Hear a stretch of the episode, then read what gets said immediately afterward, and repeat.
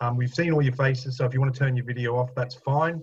Um, but it is being it is being recorded and it'll be available later on uh, zenbitchslap.com as well as a video. Um, and just to say that this is a, as they say, it's not an AA meeting, so it's not an all share. So basically, we would sort of encourage you to ask questions about what Paul spoke about, but I'm sure he's not adverse to. They want to hearing a share. few of the stories. Yeah, if you want to share, you can share. So cool.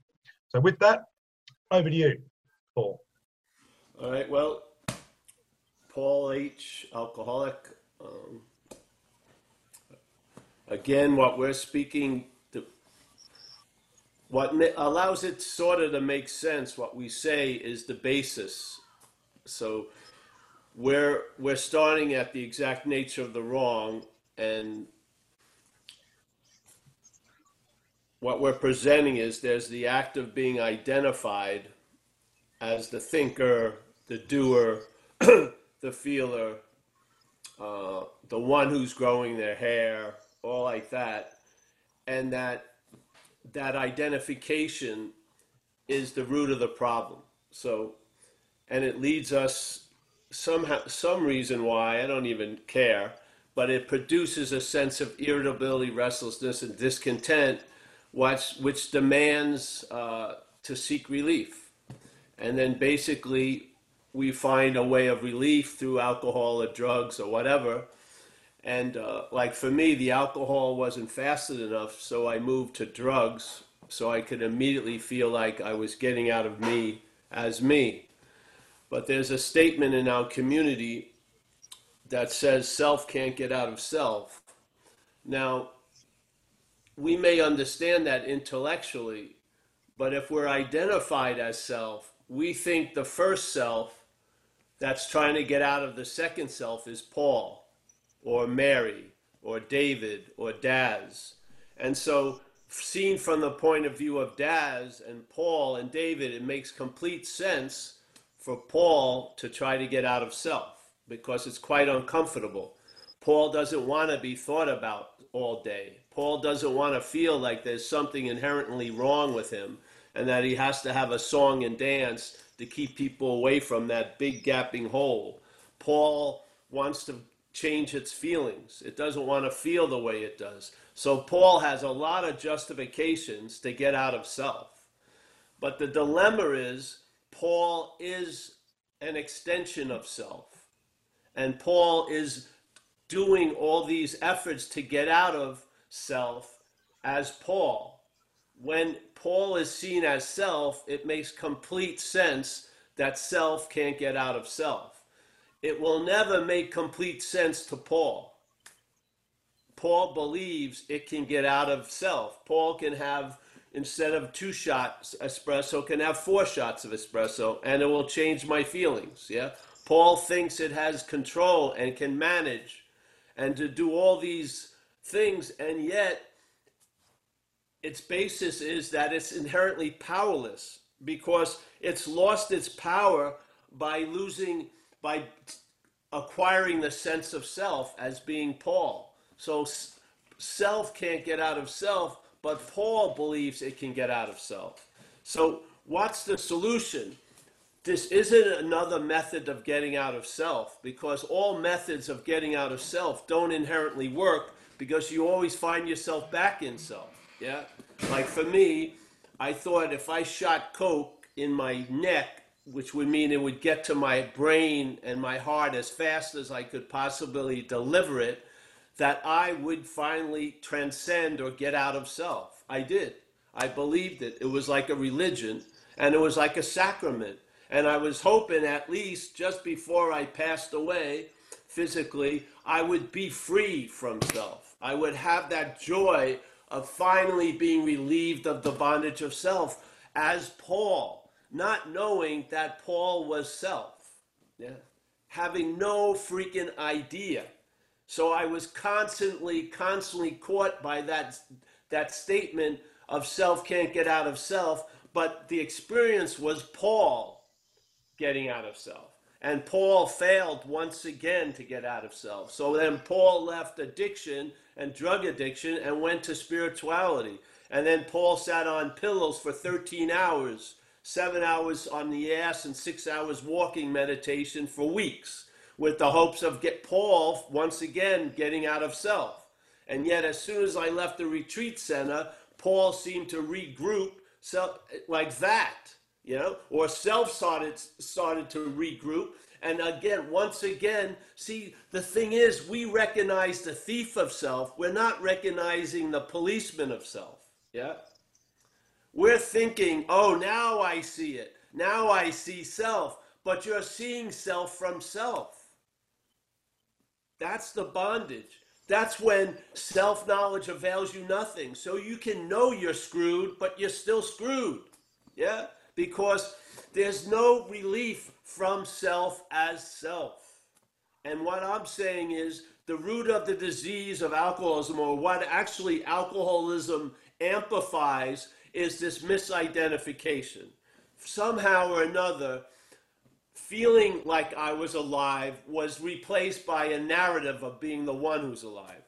I don't know how, maybe it happened all of a sudden. It seemed to be like a gradual takeover, or like Bill Wilson says, when we get relief, we're going to outgrow fear. We're going to outgrow these conditions. So it seemed like I grew into a certain mental condition where Paul was lost, and then uh, a substitute by the mental state called Paul was was the replacement, but that Paul was self. Yeah.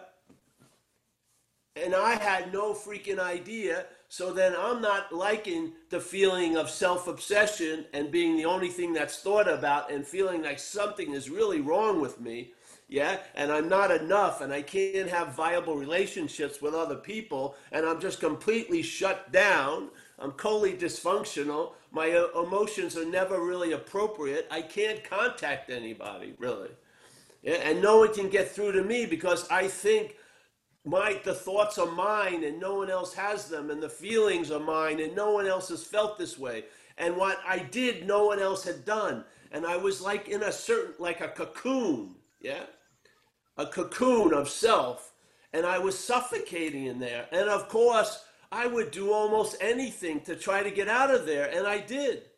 I mean, I, I got on all fours and looked around rugs to see if I found any cocaine on there. And I picked up like lint.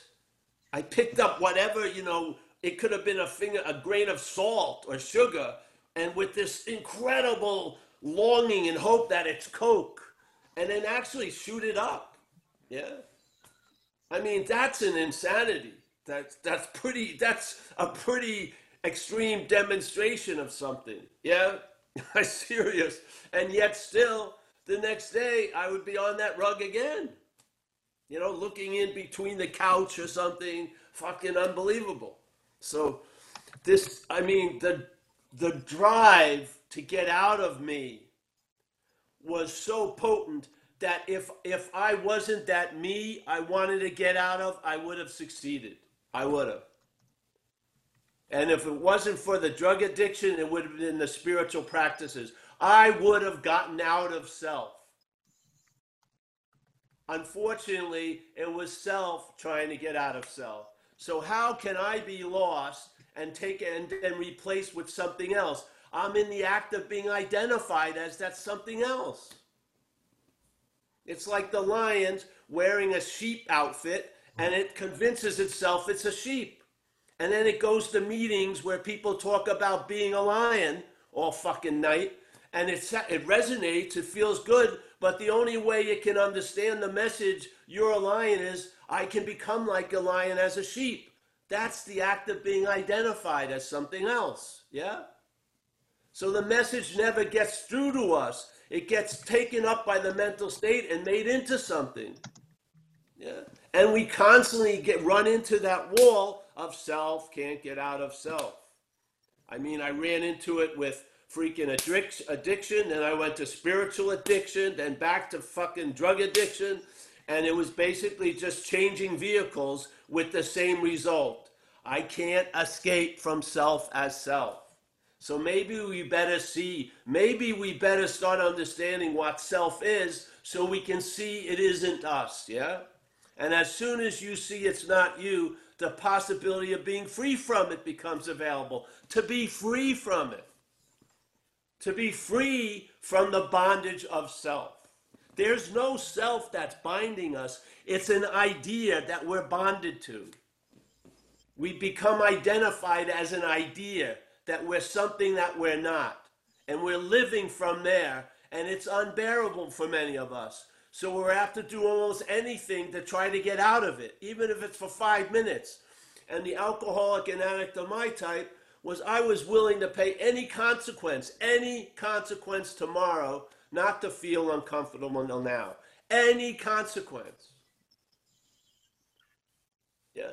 So if it had to do with effort, I would have fucking escaped. I'm telling you. I would have escaped long ago from self. Mm. But the thing is, I didn't know something. Without knowing it, I was identified as the problem I was trying to escape. Yeah? And so the problem the problem migrates to the solution.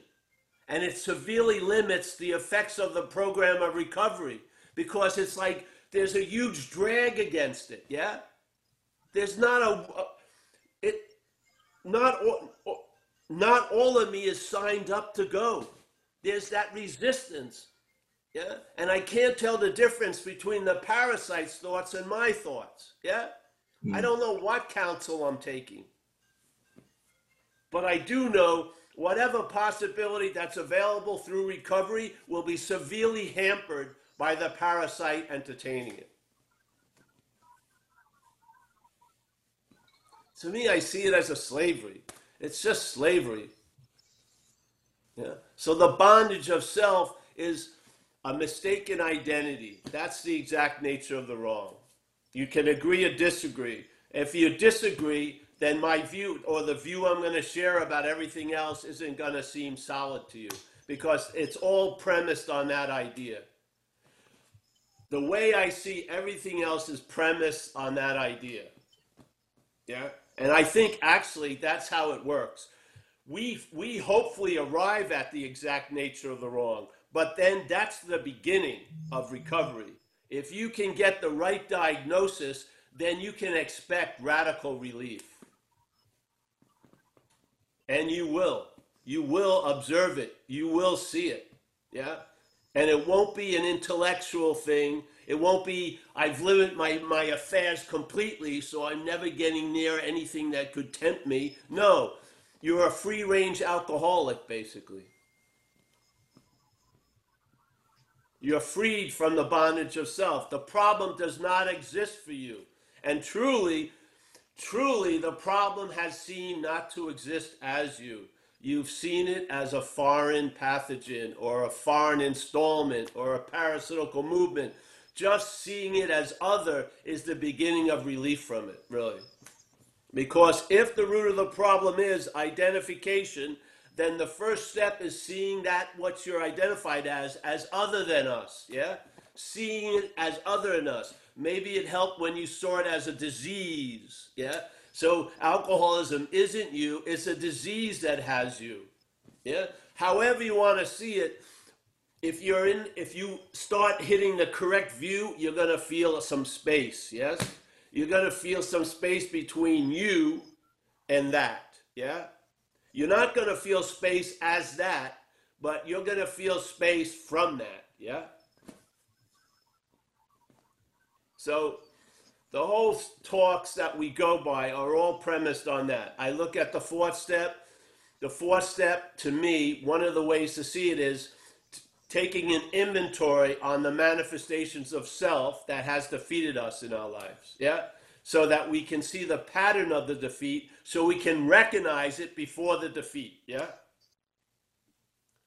And then when we recognize it before the defeat, we bring it to step six and seven we go, hey, I'm entirely ready to have this that I've just recognized as other than me reconfigured, and I ask that power to do it. That's six and seven, yeah? So you can look at it in a lot of ways, but this is the way we look on it. And then every step is based on this way of looking at it. The third step of turning your will and your life over to the care of a higher power, the first recognition is you, that's already happened your life has been turned over to the care of a lower power. we have surrendered to a parasite, basically. It's sort of like, it's convinced us it's us, so there hasn't even been a struggle. it just occupied territory. Didn't not one bullet was shot. Yeah, it, it just walked in and took over.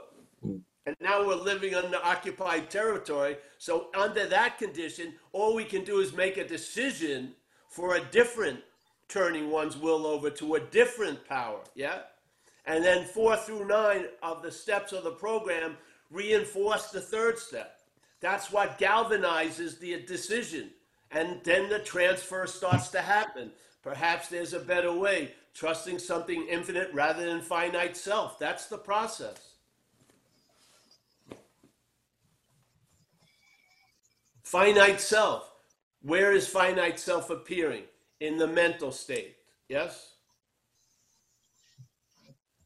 How is it how is it how is it disguised as your body? Basically. When it enters any part of your life, when you see it, you call it me. Yeah? That's the dilemma. It talks to us as us. That's why we're listening. If you were talking to me, I'd fucking turn you off in a minute. Yeah? But me, I've been listening for 60 years. it's the identification, the cherishing of the self. That is the source, the petri dish of all the bondage. Yeah? So why not we why not let's look at its manifestations in our lives and stop calling them our manifestations. Why do I call a resentment, which is a manifestation of self in my life, mine? I must be identified as self. Why would I be calling something fear that's being generated by looking at life from self centeredness mine? Why? Why do I keep claiming self's manifestations as my manifestations? I must be in the act of being identified as self or I would see the difference.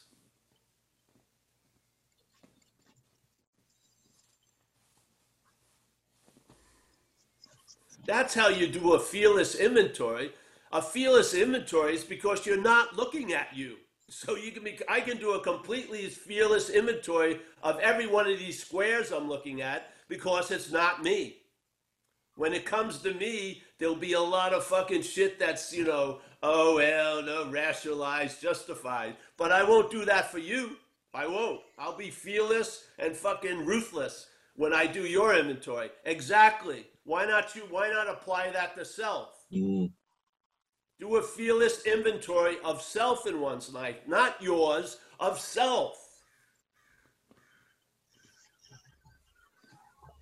Something's been subdued for 32 years. Something has been very subdued. I'm not doing what I used to do hmm. 32 years ago. Not even close.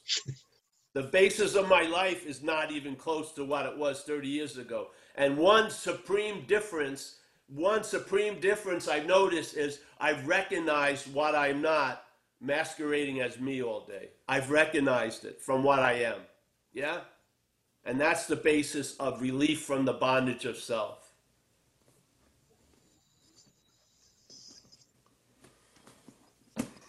So for me, AA is unbelievable because that takeover was one of the nastiest occupations I ever lived through. I mean, I can't believe where I went under the guidance of self. I cannot fucking believe what I did to a lot of people. I cannot believe how I lived. Yeah? To be to have that problem not exist for me today is is worthy of the term solution. Seriously. I mean, really. And I think we can take it a step further, which is the problem doesn't exist as me. Yeah. That's when the experience, the problem doesn't exist for you, stabilizes. When you see it doesn't exist as you anymore. Its supply lines have been cut. It's drying up. Yes.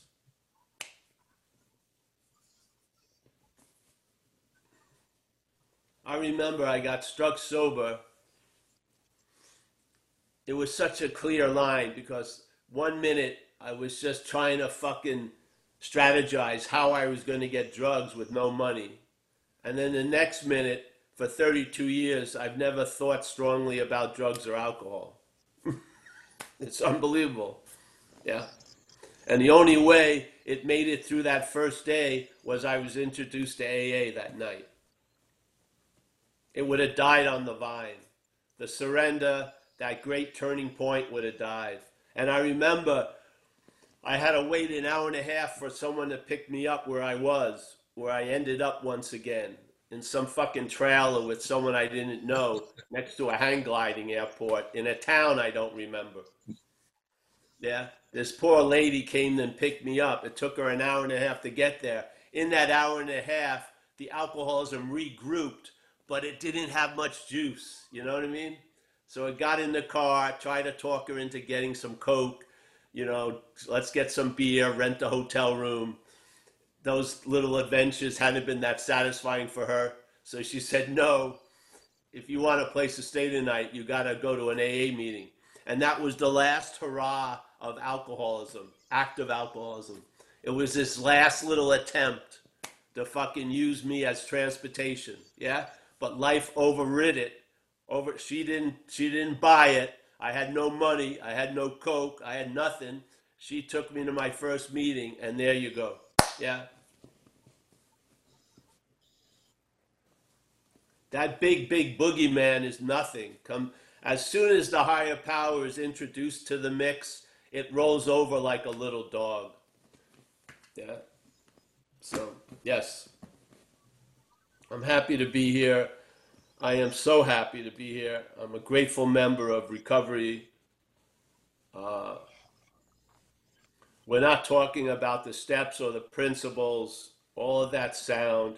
We're just talking about the press, the principles and the steps from the exact nature of the wrong, how we see it.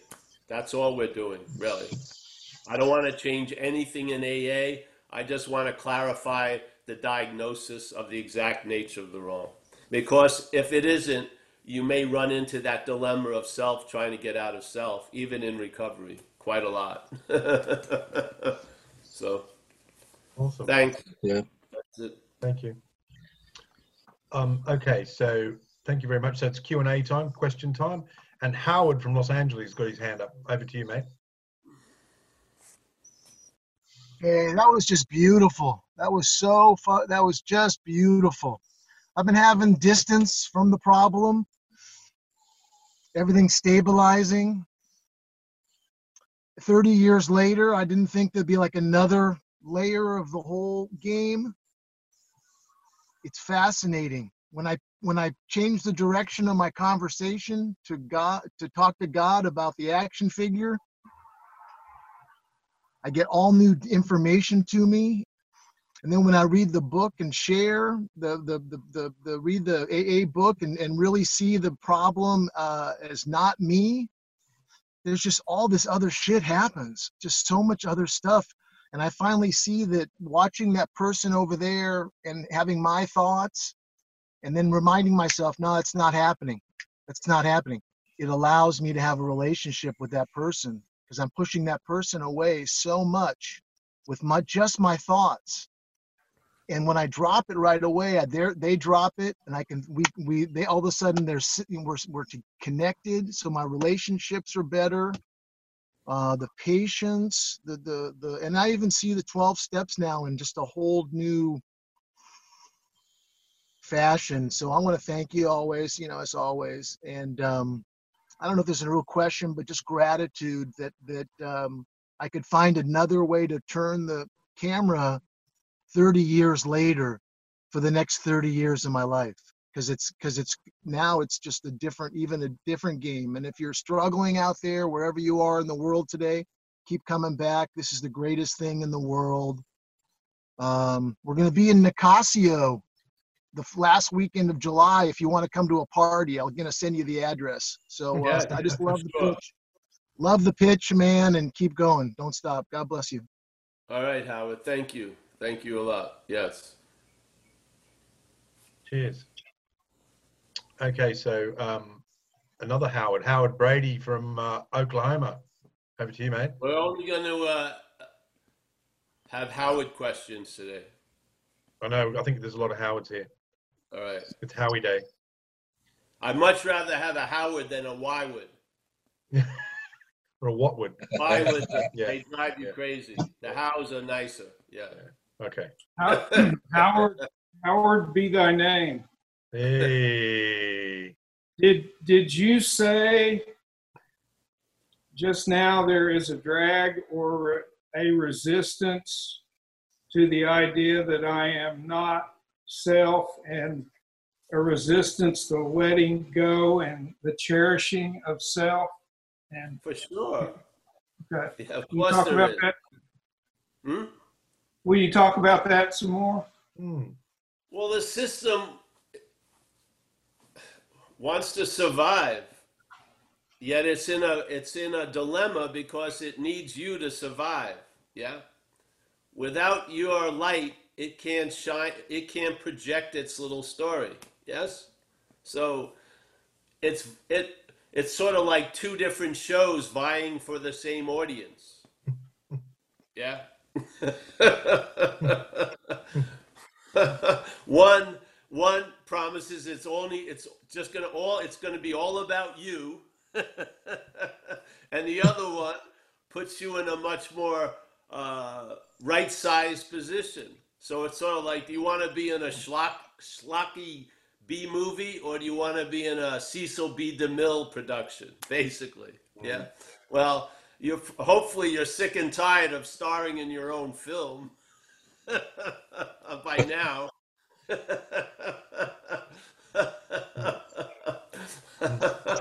you don't want it to be like Fonz in Hawaii, Fonz in the Riviera, Fonz in Rome. It'll, it won't be about Rome and the Riviera. It'll be about Fonz, and you're sick of Fonz. so, yeah, the system is trying to defend itself. It needs your light. It doesn't have a light of its own. Obviously, it's a it's it's a parasitical nature. It has to live off the host, and because it's so hostile, in this alcoholism is a motherfucker. Addiction is a motherfucker. So for it to keep the host sort of like uh, uh, passive or submissive, it has to have an incredible strategy. So it talks to the host, yeah, as if it's the host.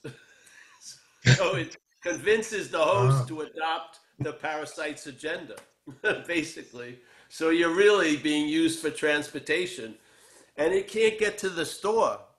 it can't do the shit it wants to do. It needs us. Yeah, we don't need it. It needs us completely. Yeah. So, but you would think we would we would have the more powerful position, but we're in a state of powerlessness by being identified as it. Really. Yeah. You know, you ever see those drugs where you're awake but you can't move? Yeah? They can put you something in where you're aware of something that's happening. So what happens is the mental state shows you a tiny mo- mercy. You're in that condition so it doesn't let you be aware of it.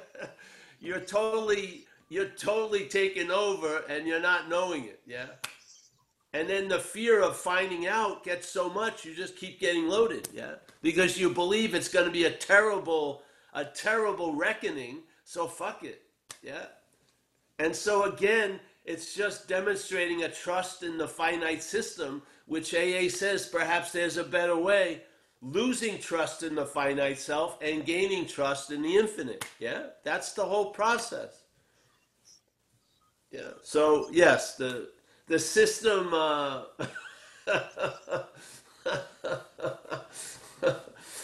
the system isn't self-contained. It needs us. It needs it it feeds on us, yes? Yeah. Don't you ever see people they're sober and they look oh they look pretty good and then one or two days after being taken over they look like a completely different person i mean something actually changes their facial structure from behind. It's unbelievable. Yeah. I mean, shit. so yes, the fight is fight. The system is fighting for its life mm-hmm. with our life. That's the weird thing. It hmm. fights for its life with our life. Yeah, yeah. Let the higher power separate the two in a sense, so you can see what you're not from what you are. Yeah, please.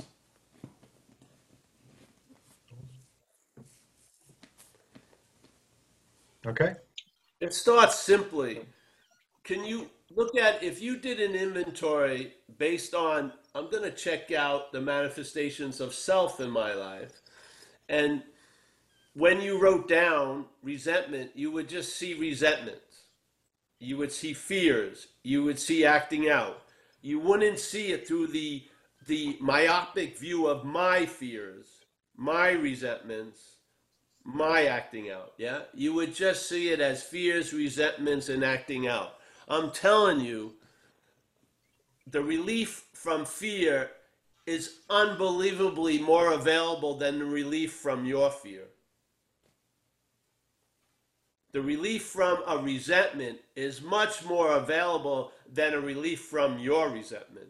Your resentments will live for 40, 50 years because they're feeding off of us, yes? A resentment doesn't have that life. The resentment has to breathe, we breathe life into the resentment, yeah? It doesn't have a life to withstand fucking a day or two. But we breathe life to it. We, without knowing it, are giving life to the manifestations of self in our life by calling them ours. So can you imagine? Look at your same inventory and take the word my out of it and see the difference. It, it would be huge. It would. The heaviness of your inventory and an inventory is completely different. Your inventory, I'm never going to share it with another person. An inventory, all right, let me tell you. Yeah? Look at these resentments. Oh, there's a pattern there. I tend to have a lot of resentments concerning my opinion of myself, my self esteem, my pride. Oh, that's pretty good. So that's where the parasite thrives, is in that area. How do I know that? By, by its manifestations. So, whatever topic in my life has a lot of self manifestations, that self self has an importance to that and it's going to try to manage that more. Now you've recognized it. Yeah? Now you've seen the disease in action. You've seen its priorities. You've seen where it coagulates. You see a lot. Then, when you see it doing that, you use step six and seven. You turn that formulation, that construction over to the care of the higher power, and the higher power will mm-hmm. reconfigure the energy. And that energy will now be giving you an ease and comfort today, not a fucking enslaved occupation with what's not happening. It's the same energy. If the parasite molds it, you get that product. If the higher power molds it, you get its product. We're not manufacturing our misery. The parasite is using our facility to manufacture misery. Let's get clear. If you're not clear, you know, why would they say the exact nature of the wrong? You can't get to the vague nature of the wrong. We need to get to the exact nature of the wrong, very specific, because in that it explains everything. Yeah? If you see the exact nature of wrong, you'll be able to recognize its wrongs. Yeah? If you don't see the exact nature of the wrong, you're going to call its wrongs your wrongs, which is the exact nature of the wrong identification. We're not seeing it. Yeah? You'll we're claiming its wrongs as our wrongs. That's unclarity about the exact nature of the wrong. The exact nature of the wrong is identification with the parasite. So we mistake its manifestations through us as our manifestations. That's an important clarity. I'm serious. If you don't see that, you haven't gotten to the exact nature of the wrong. And you'll be thinking you're producing your own misery and you'll feel terrible about it. And you'll think you're a very bad person. And why the fuck would I do that? And you'll be so confused why you're doing what you're not doing. Because you'll be looking at it from you're the doing of it, yes? Mm-hmm. So you'll be, why the fuck did I do that? Well, maybe you didn't do that. Yeah? Maybe that would clear up the confusion. Hmm. Hey, you know, I mean, hey, if you've got the exact nature of the wrong, tell me. I'll go to your web. I'll go to your Zoom. And if I hear it and I feel, well, that resonates, I'll fucking listen to you.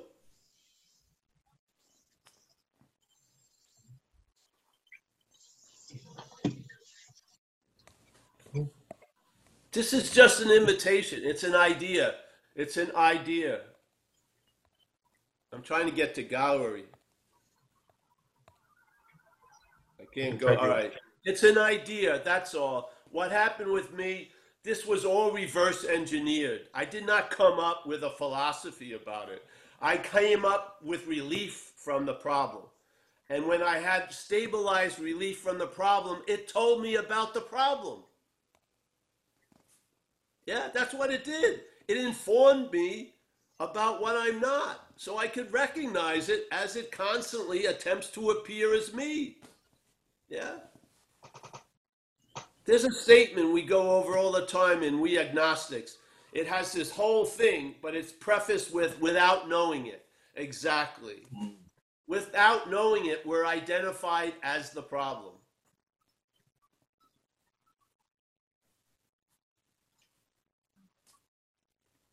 At least I, you know, we get it out there. Prove me wrong, prove me right. I don't care. I we just put it out, yeah. And hopefully the shoe will fit for you, and you'll start traveling lighter.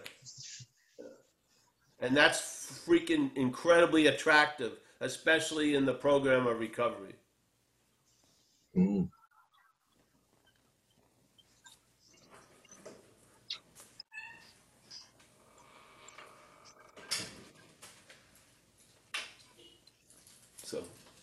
Okay, all right. Go. brilliant. Okay, thanks for that. That was amazing.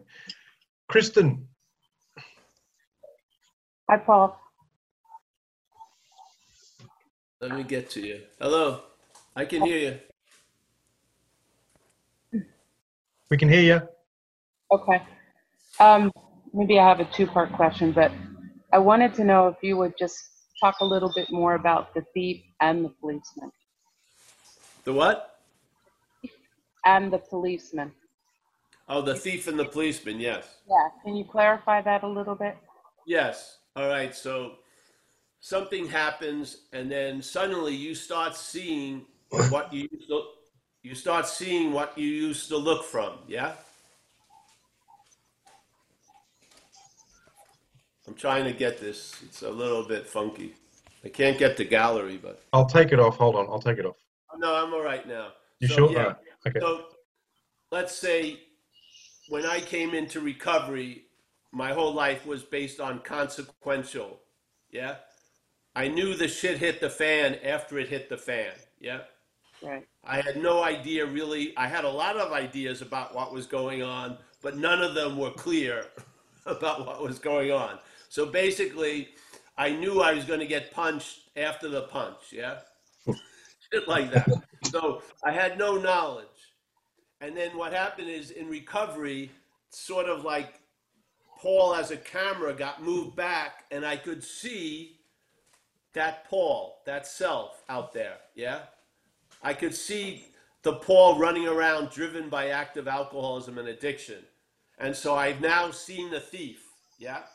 All right. All right. So that's the self. But I'm seeing it from a, a position of policeman, not knowing that the policeman is also self. Yeah. Yeah. You know what I mean? So it's sort of like here's a camera. and you're, this is what you're looking at life from very small view. Then recovery, in the beginning of recovery, it opens up, and more now more gets revealed, and you see what you were calling you as you see it as self. Oh, that's alcoholism, that's addiction. So there's a recognition. So suddenly, the thief, you finally lo- located the thief, yeah? And yet there's the sense of being the policeman looking at the thief. The policeman is also self, yeah? So the thief, first there's no seeing the thief at all. So then there's a there's the camera opens up, you start seeing the thief, and then there's a very subtle positioning of you as the policeman. That's also the thief. Yeah. Yeah. See? So so Paul sees there's Paul getting out of Paul. Then Paul sees, oh, Paul's getting out of self. So now Paul is playing the policeman role, sees the thief of self, but Paul is self in a different uniform. Yeah? That's the policeman and the thief. So they both go. Got it. Like when I got sober, the first few years, I was living from the policeman. I didn't trust me as far as I could throw me. I was on my own probation, and his head was critiquing and judging everything I fucking did, and you this and that, right? And I guess it was had to happen. But after about four or five years, I I came out of that, and I and then in hindsight, I could see that which was playing the policeman came from the fam, same family of the thief. they were all just manifestations of self. Yeah. So the app, so more gets revealed. It isn't like more gets revealed. It gets more gets revealed like this. Yeah. There's there's there's more. The the spectrum of seeing grows, and that's why it's like the shit's there, but more gets revealed. Yeah. So you now you see self can't get out of self. Yeah. That's the beauty of it. I hope that got cl- clearer to you. Yeah. Yeah, it did. Self is the act of identification. There's a page, I think it's around 60 something, where Bill W. describes someone who's using virtue and being kind, and it's still self centeredness. It's still self willing. Yeah? So it's not always bad. Someone can be very generous and charitable, but there's, a, there's an agenda of self. The parasite is thriving off of that behavior. Yeah? Uh, yeah, yeah. Yeah. So now you start seeing it, and when you see it in the in the process of AA, you bring it to step six and seven. And after a while, it's like putting out garbage. I don't sit up all night to see if the garbage man's coming. I have faith the garbage man's coming on Wednesday morning. So I put the shit out on Tuesday night and I rest, I sleep well. When I get up, the shit's gone. That's sort of how I see step six and seven. Okay. And then the energy that's been molded by the parasite gets released and it really enriches your day. And you feel presence and you're here. I mean, really, pre- you're here completely.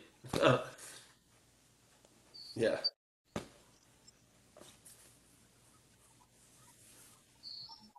All right, Dave, go to Well, next. Dave Flex, so I'm going to help out now, Paul. So we'll go over to Luke now. Luke,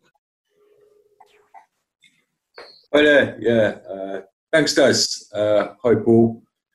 Yeah. When I when I um, when I hear you talking about um, shooting coke, Paul, it I, I never ever hear people in meetings talking about that, and that was my particular uh, dalliance as well. My kind of uh, you know religion, um, and there was something about doing that that. Um, know that that kind of tone that comes in the ears, and it, it would just shut off the narrative across the board. Now, not no other drug did that for me, taken in any any way, apart from uh, shooting coke, and it was, um, yeah, it was it completely kind of started to take me out of self, and then I had to keep shooting more, like, as you describe, and then um, putting it together with other activities, physical activities, and then just going that bit further to try and uh, get out of um, out of self. Um, it was um, I was thinking about this just the other day, and it's um, in chapter three more about alcoholism. It talks about um, the the mental state, state that precedes the first drink, and I always used to kind of focus in on that, like thinking, well, what is that mental state? Is it some specific form of mental state? And start kind of fixating on that.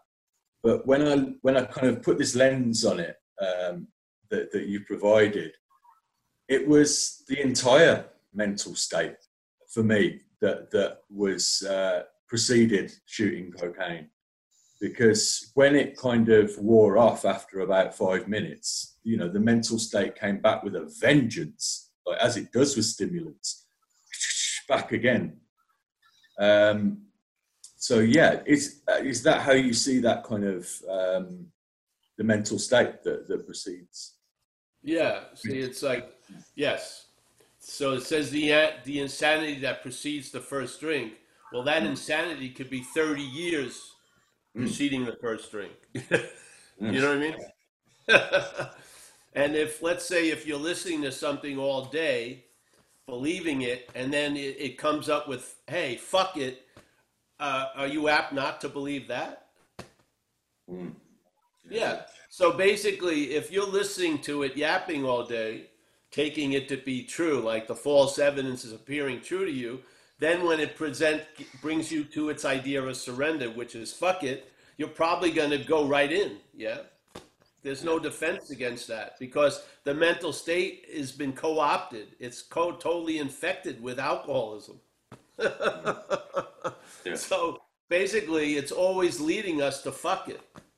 And then fuck it is the point where you're completely malleable to be done to do anything, really. And it will suggest shit. Yeah? You will get up and go out and get loaded after 20 years of sobriety. It can, it's, ama- it's unbelievable. But the thing is, what what do you expect? If you're believing it all day do you think you're going to have a defense against its fuck it? Of course not. You're going to probably swallow that also and then it's going to compel an action and that's where you get tattooed in the actions. The self thing doesn't tattoo you it's when it compels an action. That's when you get consequences yeah that are like tattoos, like a two year prison sentence, or you have to go to me, it was a two year program. You get run over by a car while you're loaded, and then for the rest 38 years, you're affected by that every day, your physicality. You know, these things is what it does. It leads us to do something that have consequences, and then we live under the penalty of those consequences. Yeah? So, in a way, even when we become free from the bondage of self, its influence or its tattoos are still there. Yeah. So what you know, to me, I think you know the second step is very specific. It's talking about that moment or 30 years that leads to the fuck it that that allows you to pick up a drink against incredible information that that would not be a wise move. Yeah. Yeah. And what is it but faith in what's speaking to us? It has to be. It's faith.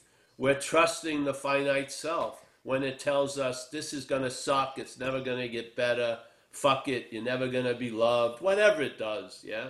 Mm-hmm. It presents a lot of false evidence, and if you buy it, if you take it to be true, then it gives you the punchline. Ah, let's get loaded or whatever, yeah? So to me, it's it's constantly, constantly yapping to you because it needs your attention and interest. Yeah, if your attention and interest goes somewhere else, it dries up. Yeah. the what the pack of its punch is us. We're giving it all the force it has.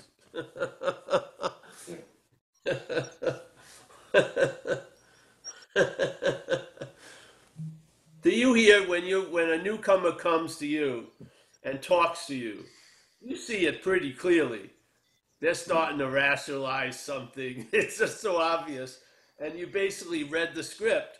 But if that script is being read by the parasite with your voice to you, you think it's a novel idea. it's sort of well, that's that's a pretty attractive option. It's insane. Yeah. Hearing the same yapping from another person, you have super clarity. But the same shit heard as you, it's fucking will, it will lead you to fuck it. Yeah, let's get clear about what's happening. Yeah.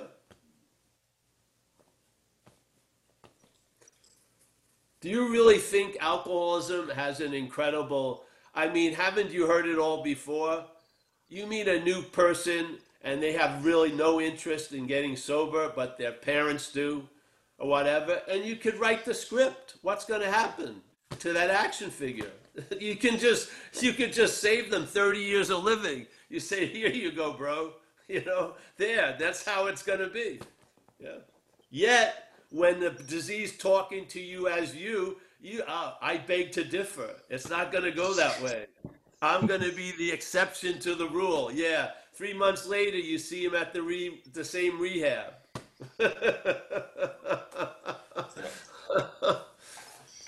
Get clear what we're dealing with, and then there's a possibility of having a other a, a higher power dealing with it. Yeah, instead of us, because we are we're outmatched completely. yeah.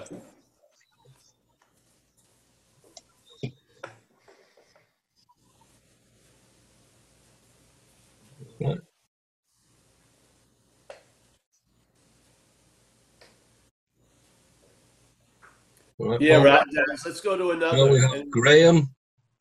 Graham. Hi, Brendan. Thanks, Daz. Hi, Paul. Thank you. Thank you for your talk. Um, I I just was just thinking about a um, uh, if you like, a slightly different angle than I'd I thought of it before about the the first paragraph of or the end of the first paragraph of chapter three. You know, the idea that somehow, someday, etc., etc. Uh, in that, um, somehow, someday, uh, I can, you know, get out of self, and that, that that's kind of how it seems to be appearing because um, I seem to, you know, uh, I seem to be able to take on uh, new information and uh, including, say, the um, the necessity of uh, of six and seven when self is continually uh, presenting itself. Of, what I'm starting to see now, that um, self really likes the idea of uh, like taking responsibility for. But yeah, okay, so uh, like a new magic formula each time that um, all uh, so you know all I've got to do is um, uh, you know ask uh, you know spirit to reconfigure these things, but I can see exactly what is happening. Is self is is trying to do that over and over again, and that's been happening. Say the last, uh, you know, I'm aware of that after listening to what you've been saying, and it's it's it's maybe along the lines. I think last time I asked you a question of just a continual, continually seeing that happening. Um, yeah, Well, there'll be less. Uh, yeah, there'll be less.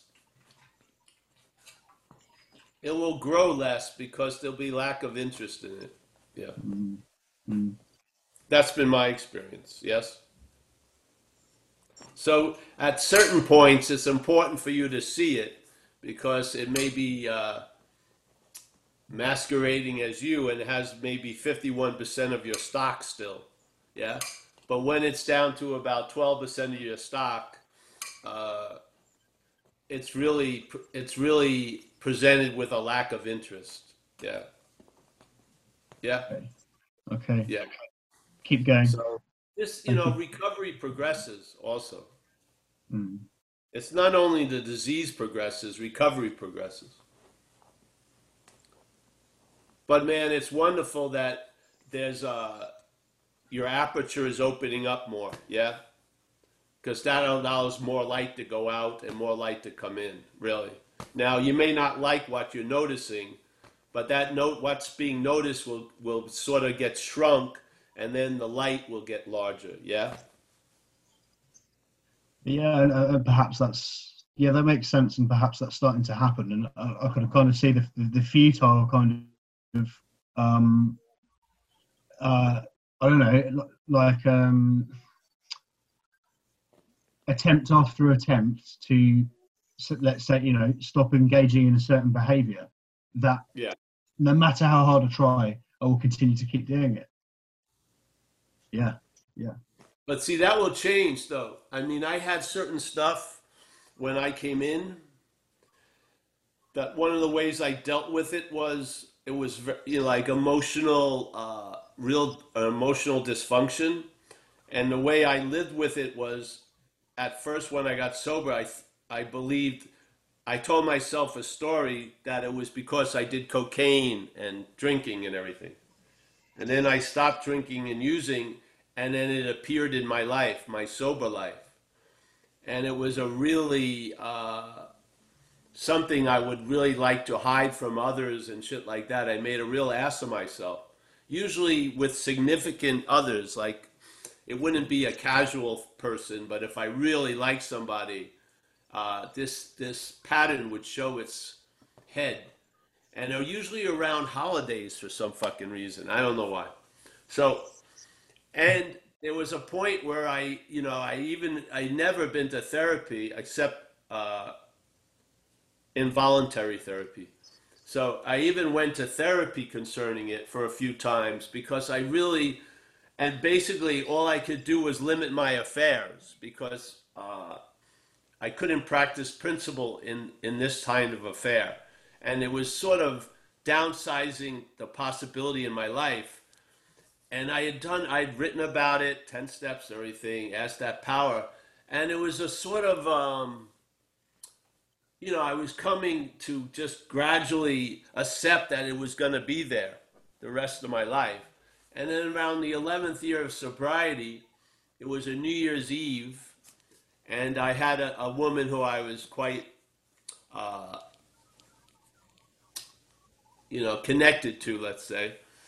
And uh, I could feel this thing starting to arise which in the past I never even saw it coming. I just I was I just was at the effect of its acting out. Now I had some uh, awareness. I saw it coming, and I I just I I asked it to be removed, and you know what? It did. Yeah. Hmm. It got it was removed. It that energy was reconfigured. I didn't know it at the time. It saved me a huge episode on New Year's Eve because it didn't put its foot in its mouth. I didn't say what it wanted me to say. Yeah? And the New Year's Eve went pretty well. And then from that time on, I've never had a big explosion of it. Yeah? And I saw when it would show up, it had become much weaker, much weaker. And then basically, uh, it hasn't really shown its head in years. So if you would have asked me if it was ever going to go away in my seventh or eighth year, I would have said no. Yeah, but it did. Yeah. Yeah. okay. With the same process of six and seven. It just had, you know, it was uh, in in Hindu psychology they call them samskaras, deep mental grooves, or let's say a deep emotional groove. And some things uh, take longer than others, yeah, to get reconfigured and healed, yeah. And uh, man, it was, it's been un, you know, a lot of the gratitude I feel we have as recovery, as people in recovery, is what's absent in our lives, you know. I am so grateful for a lot of the shit that was re- reconfigured and removed. So fucking grateful.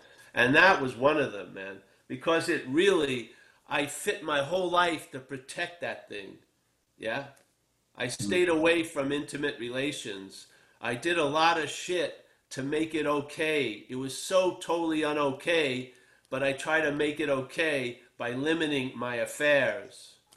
Uh, and uh, for it to, uh, it was like a giant natural resource that started to be put to good use. You know, it had, it had, uh, yeah, that same life-giving water that for years had drowned me. Yeah, now became life-giving water, so to speak. It was incredible. In my little theater, it was a huge demonstration of the program. Huge. Yeah. I mean huge. I mean, I can't really express it because those type of secrets are intimately withheld, you know. You uh it's such a thorny thing, you know, and the emotional hangovers that would come after it. I was so I was totally bushwhacked by emotional hangovers because I would just get loaded in, out there, yeah. But to be sober and have this this thing come through you, almost like a, a demon in a sense. There, and then there would be an acting out, and then you would be oh, you'd be so emotionally hung over for three days. It was unbearable, and so maybe that's how I learned. I don't know, but something hmm. changed. So things are not going to be the way they seem to be now. You're under an incredible influence. It's going to change you. Yeah, it's going to change all of us.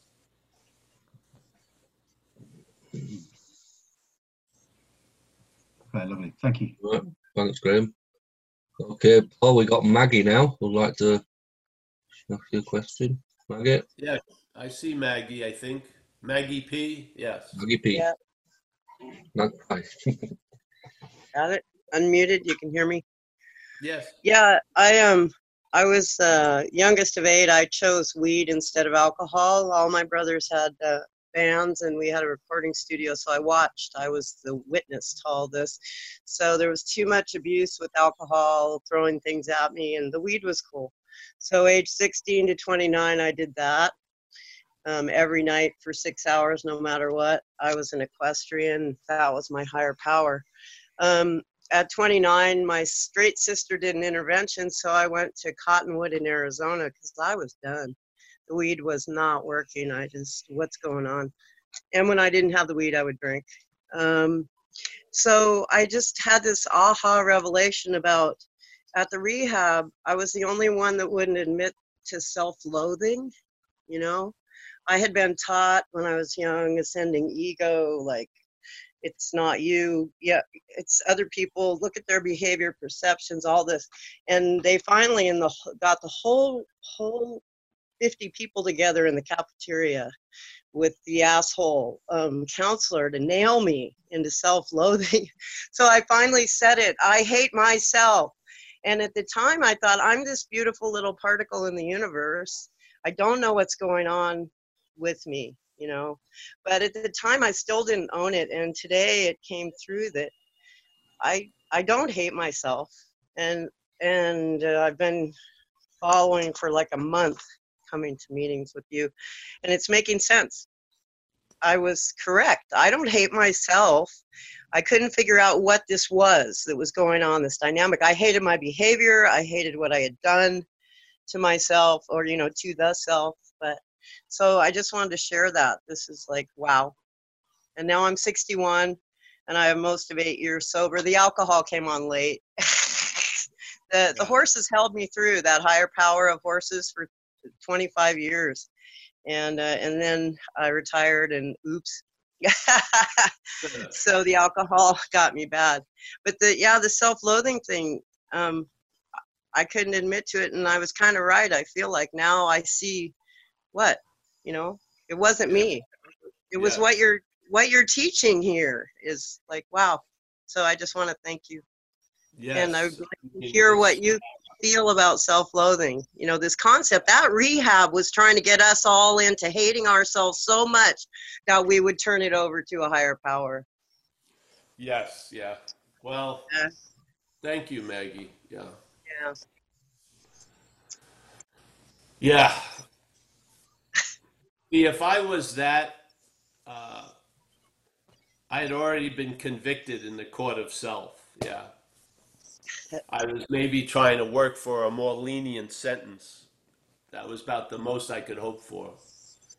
But when I really saw it, I first got the glimmer of it when when they described a, uh, alcoholism as a disease. I really got that, and I remembered it was demonstrated when I got a an amends sort of caught up to me by surprise, and a woman walked into my friend's living room and said hello to me and I didn't know who she was and she said my name and she says Paul do you remember me? And I said no and she says you owe me $500 and at that moment you know my old behavior I would have felt uh, you know guilty and then try like defiant. But instead I really got that. I would have what I did to her I would have done to anybody you know?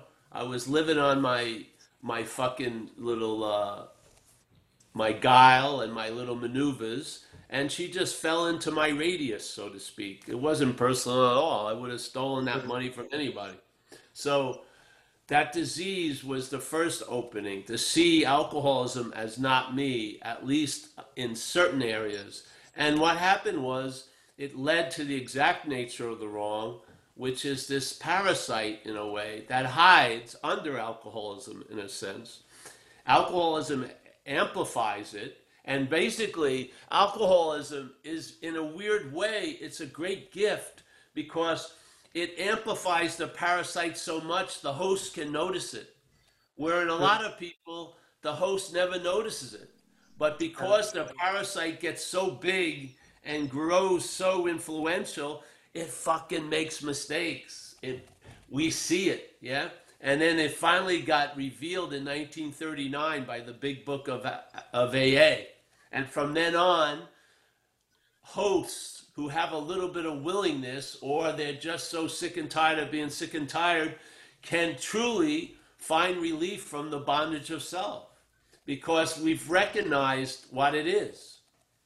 Yeah. It's not the alcoholism amplified it to really show it. It's not alcoholism. Alcoholism is is like an additive to the real disease to me, which is this misidentification as as a self.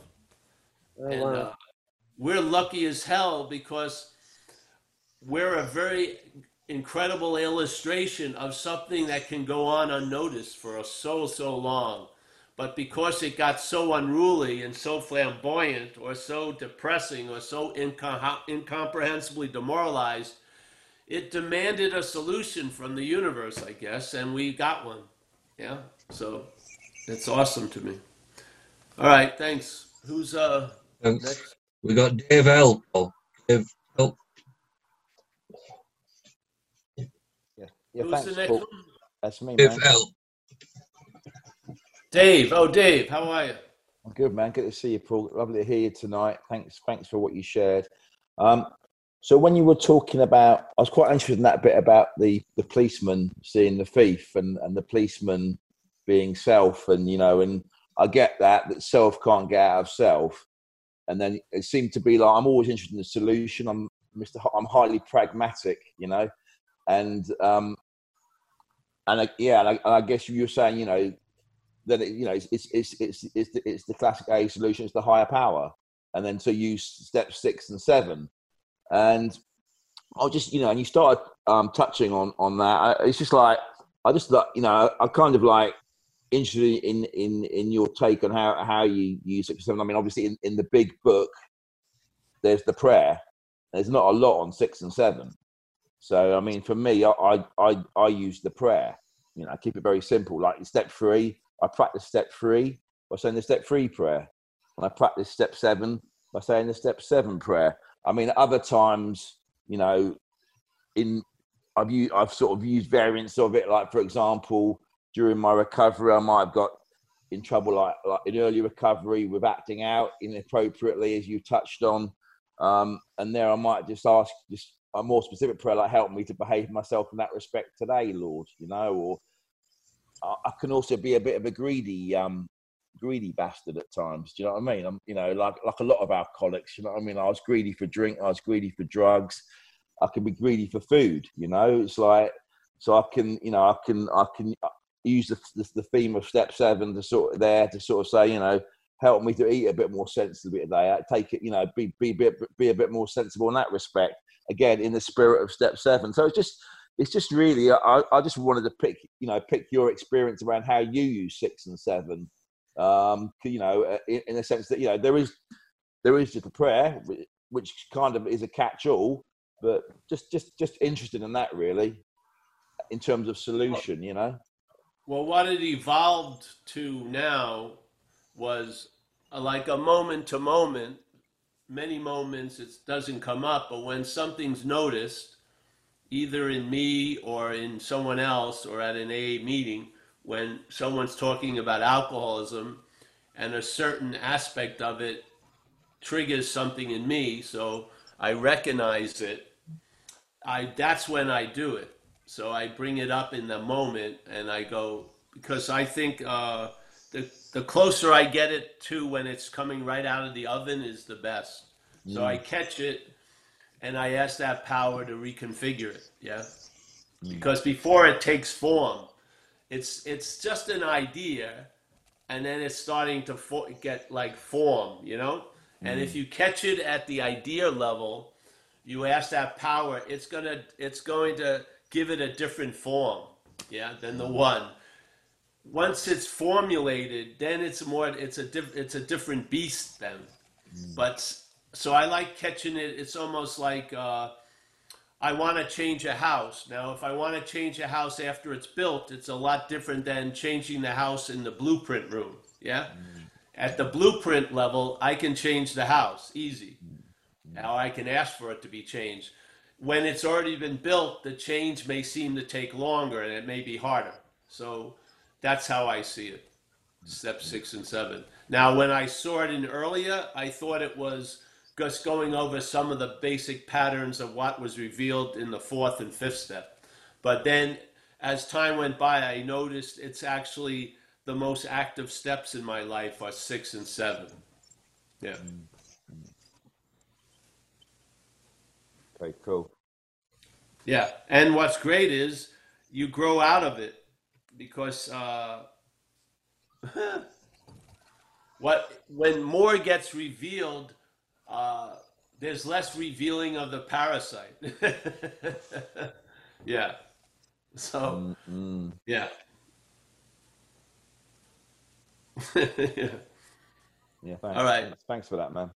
Yeah, yeah, bro. I'm really happy to see you. Thank you. God bless. Yeah. Yeah, Paul, there's no more raised hands. Well, that's good. We can end if you like. Yeah. Yeah. We can do You know, that. I just whatever. I just love this platform. Ah, AA has meant AA means so much to me, and uh,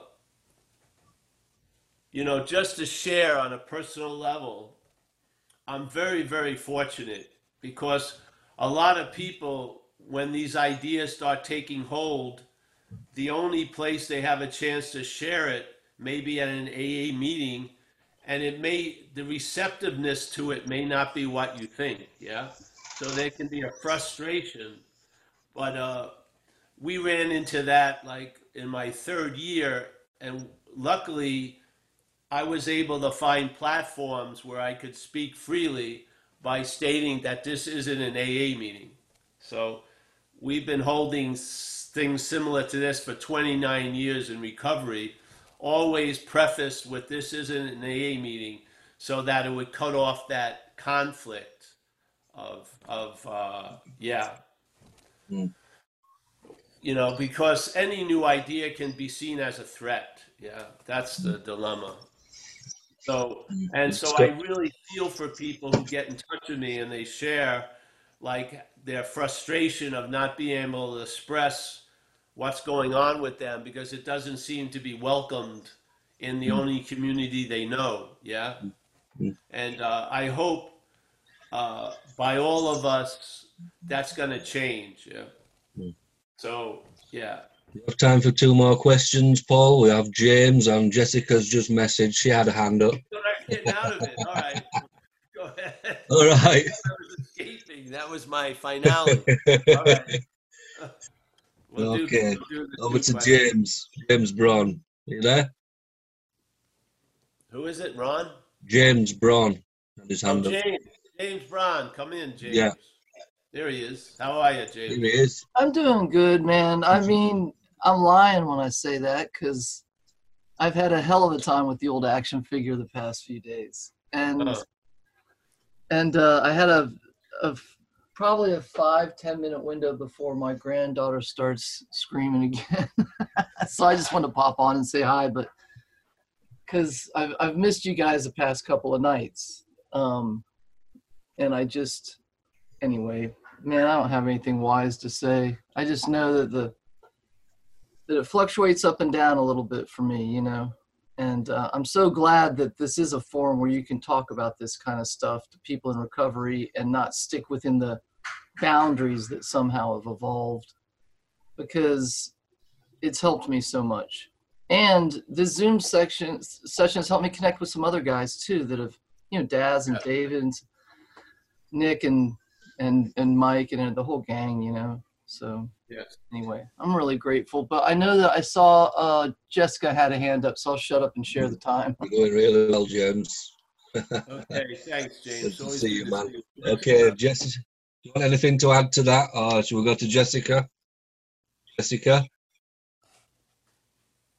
She's there. She's just. Yeah. You gotta No. unmute. She's unmute, but can't hear her. Not yet. Ah, What? connection's quite. No, we can't Not hear you. Mm, no. No audio. Maybe push it again. Oh, lower left corner, Jess. Mm, I just thought I heard.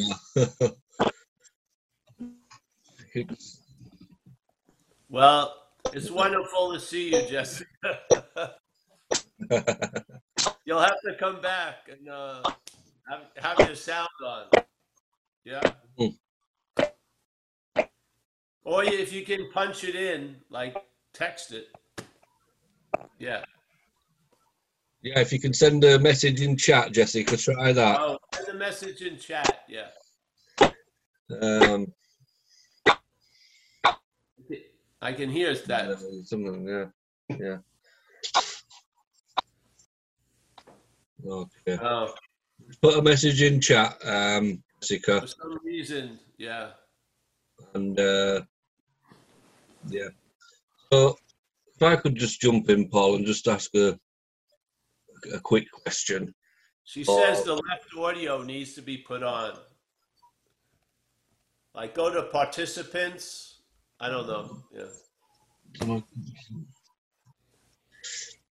Yeah, her audio's on. She's able to mute and unmute.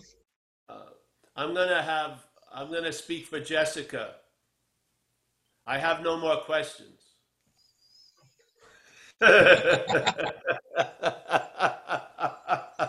Oh, we got Paul. We got Paul for you here. Another Paul. I realize uh, I am the answer. Okay. Paul. Oh, Paul. All right, one more. Paul, Nice you to see there? Jessica. We'll see you next time, Jessica. Yeah, yeah. And we'll hear you next time. Yeah. All right. Paul. Where is the Paul? Yeah. Paul, you raised your hand. I see Yeah. Paul. Yeah, here he Yeah. is. Thanks, Paul. It's taken me a long time to ask a question, but just uh, listening to your stuff um, and suddenly realizing that I am not that person that I thought I've been for 60 years was a scary place because I've identified with that for so long. And if I'm not that, it was scary till I realized that what you said about being in the infinite rather than the finite, being Yeah. with the spirit, being with the spirit, with the power, with the energy, with the light, whatever. And I noticed in a question a- couple of weeks ago, you said uh, about the step three prayer. Maybe you've been released from that bondage and you don't know it. Yes. A bondage of self. Yeah. So there's Not nothing to be. you are released from it.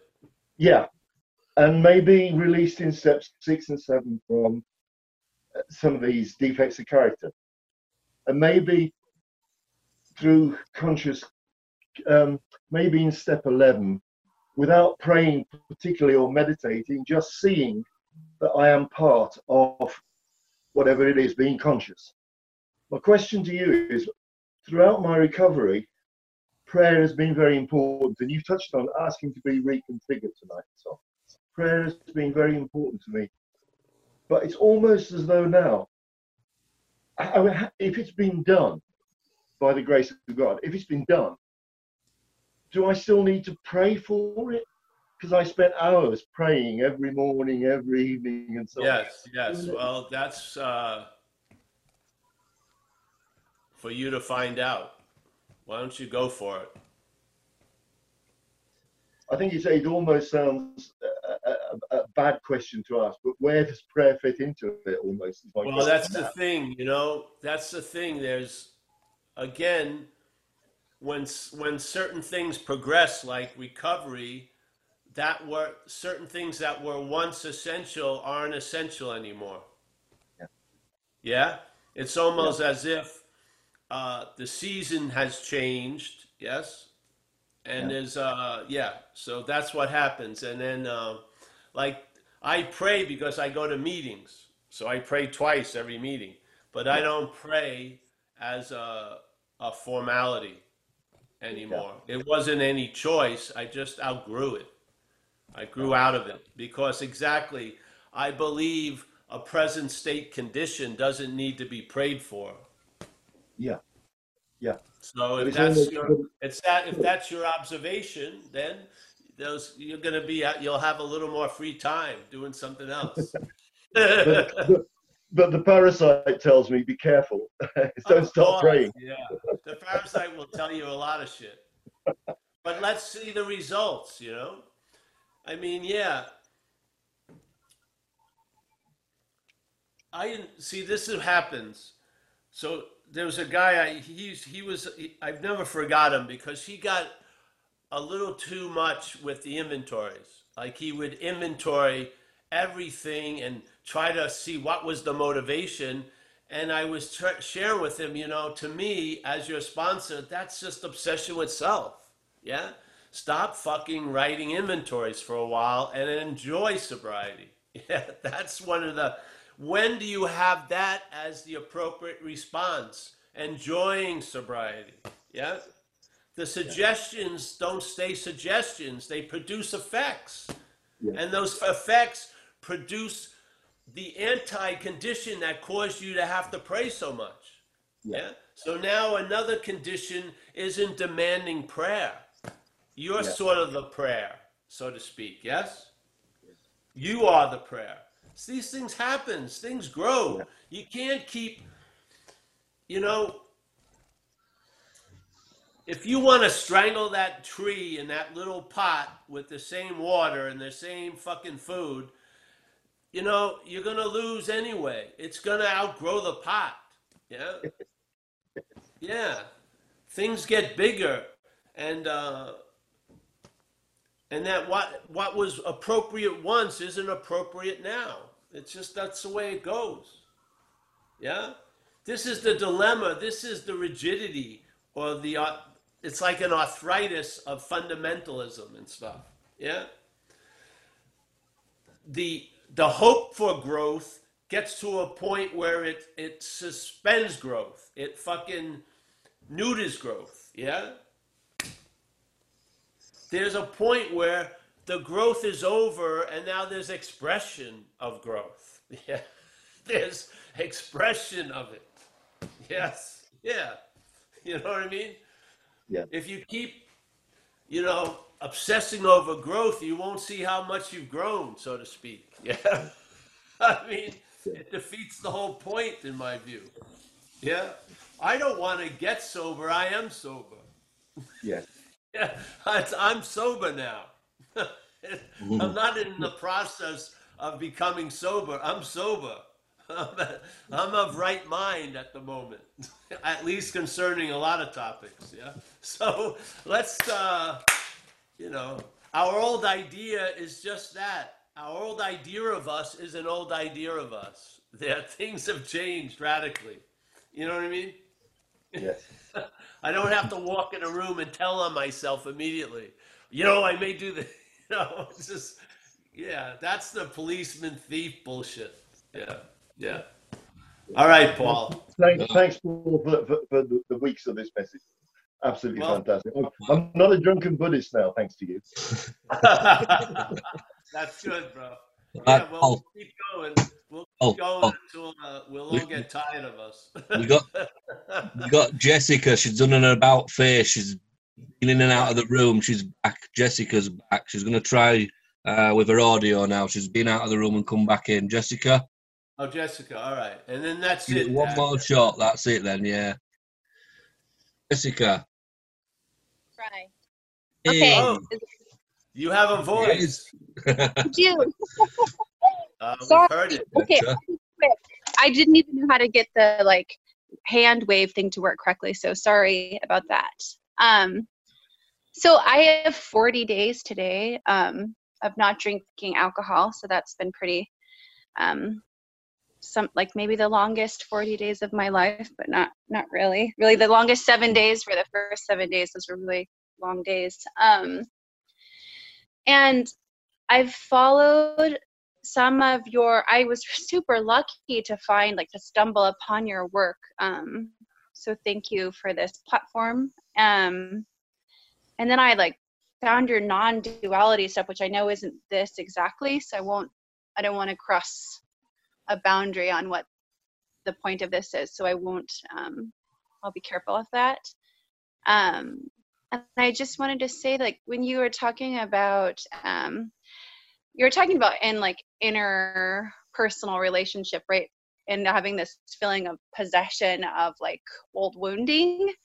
Um or you said a demon and i was like yeah it's like a possession sometimes. Um and i'm thinking about the piece of really working on seeing that like my fears aren't um like the fear is this thing right? And then i make it mine and then that interacts in relationship and gets really messy. Um and i'm curious how do you and you might it's maybe a different place for it but like how do you actually if the other person if the other person in your relationship doesn't have that understanding or they're not seeing like seeing it it's so hard right? It's it's almost like talking to people who can drink normally like and they're like oh well that wasn't a problem for you. It's like no it, it was it's a problem for me. Like i can't I, there's no way that i would have a half a, a bottle of wine on my counter because i would drink all of it. Um it's like a different world um not drinking and then taking on this new understanding of fear and like i don't know i'm probably not being very articulate but it resonated with me the, the possession of the wounded self right in relationship to other people. And i don't know how many like not just alcoholic hangovers i've had but the emotional hangover too um, made a lot of sense. Um, and once you shared something about the like the craftiness of this spore that had figured out how to like infiltrate an ant an ant right? Yeah. and like i was that was so such an awesome like one it's a crazy awesome science and like the way that it does work right? Like that we are the host. We can be the host however and we don't have to be right? We don't have to be the host and look at where it takes us. It takes us to our deathbed right? It takes us to a shady spot in the forest where we can die like the little ant does. Um, so thank you for those things and um, i'm currently working on that voice that is like oh you know your relationship with alcohol is different now so maybe maybe you can drink again. Like it's been 40 days. Like who knows what that would look like. And so it's good to hear like the still that crafty thing that's speaking to me as myself and that it's actually not a reasonable it's not reasonable me. Hey Jessica, alcohol. Can I Yeah. share though? Try it if uh, if you can. I don't know how it's possible with the Zoom, but try Okay. to get like a sponsor too. Yeah. Yeah, I don't A have woman- one. Yeah, try Yeah, to get a woman sponsor, and because the, the beginning, you know, of sobriety is incredibly important because the the see the suggestions lead if we take them lead to habits, and habits are actions without thoughts. And if you understand the diagnosis of the problem, the problem resides in the mind, the thoughts. So you don't want the problem to have a lot to say about your solution. And in the beginning, it's the beginning is right action is going to produce the right thinking. Yeah. So we take actions, and the actions sort of uh, produce a, a, a habit of the action figure. Yes. And then Mhm. that action figure uh, has a like a soundness for all these other things to occur. Like later on, the effects of the program will be happening with no thought or effort on your part. But right now, this is the biggest time for your role in things is by taking action. So I would get a woman, you know, you can probably, we even have people that stay after this and find someone who has some time in the program and share Yeah. because non duality, uh, you know, I know a lot of non dualists who are drunk, yeah, because they think they don't really get what alcohol, alcoholism is an affliction of the brain and the body. Mhm. Yeah. So it's sort of like if I'm awake, if I'm a diabetic and I wake up to spirit, does that mean I stop taking insulin? No. So the action figure needs to be corrected. And that's the way of life of AA. And then the mind that you are behind that can be freed from the flypaper of this situation and really start flying. Yeah. Mm-hmm. But just please take the suggestions, follow a woman, and Yeah. lay out, get a get a, a a daily program, and then these ideas will have a fucking place to land on. Yeah. Yeah. I know Yeah, you'd said like if you're new, don't like there was like a little like warning like this isn't AA's No, no. So you want to apply the 12 steps, which imply action. Yes. I, we lost you a little, Jessica. You sound. The 12 Sorry. steps imply action. Yeah. Yes. Yeah, So they we're going to use yeah. the doer. We're going to use, or the higher power is going to use the doer to do itself into another condition. Okay. Yes, and then then when that is sound, then other possibilities will really be able to land. Yeah, yeah.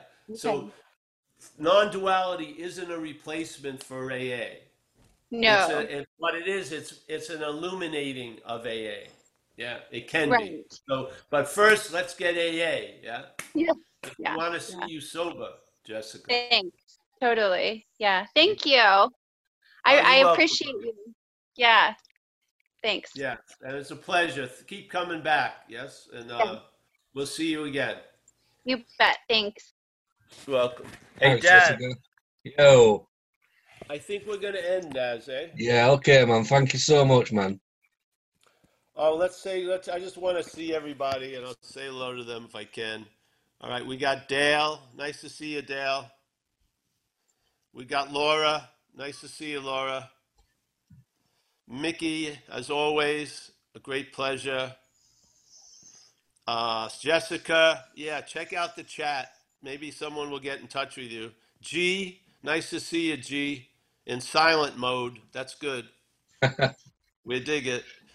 We got Danny. Danny, nice to see you, Danny. The Steps Together Rehab.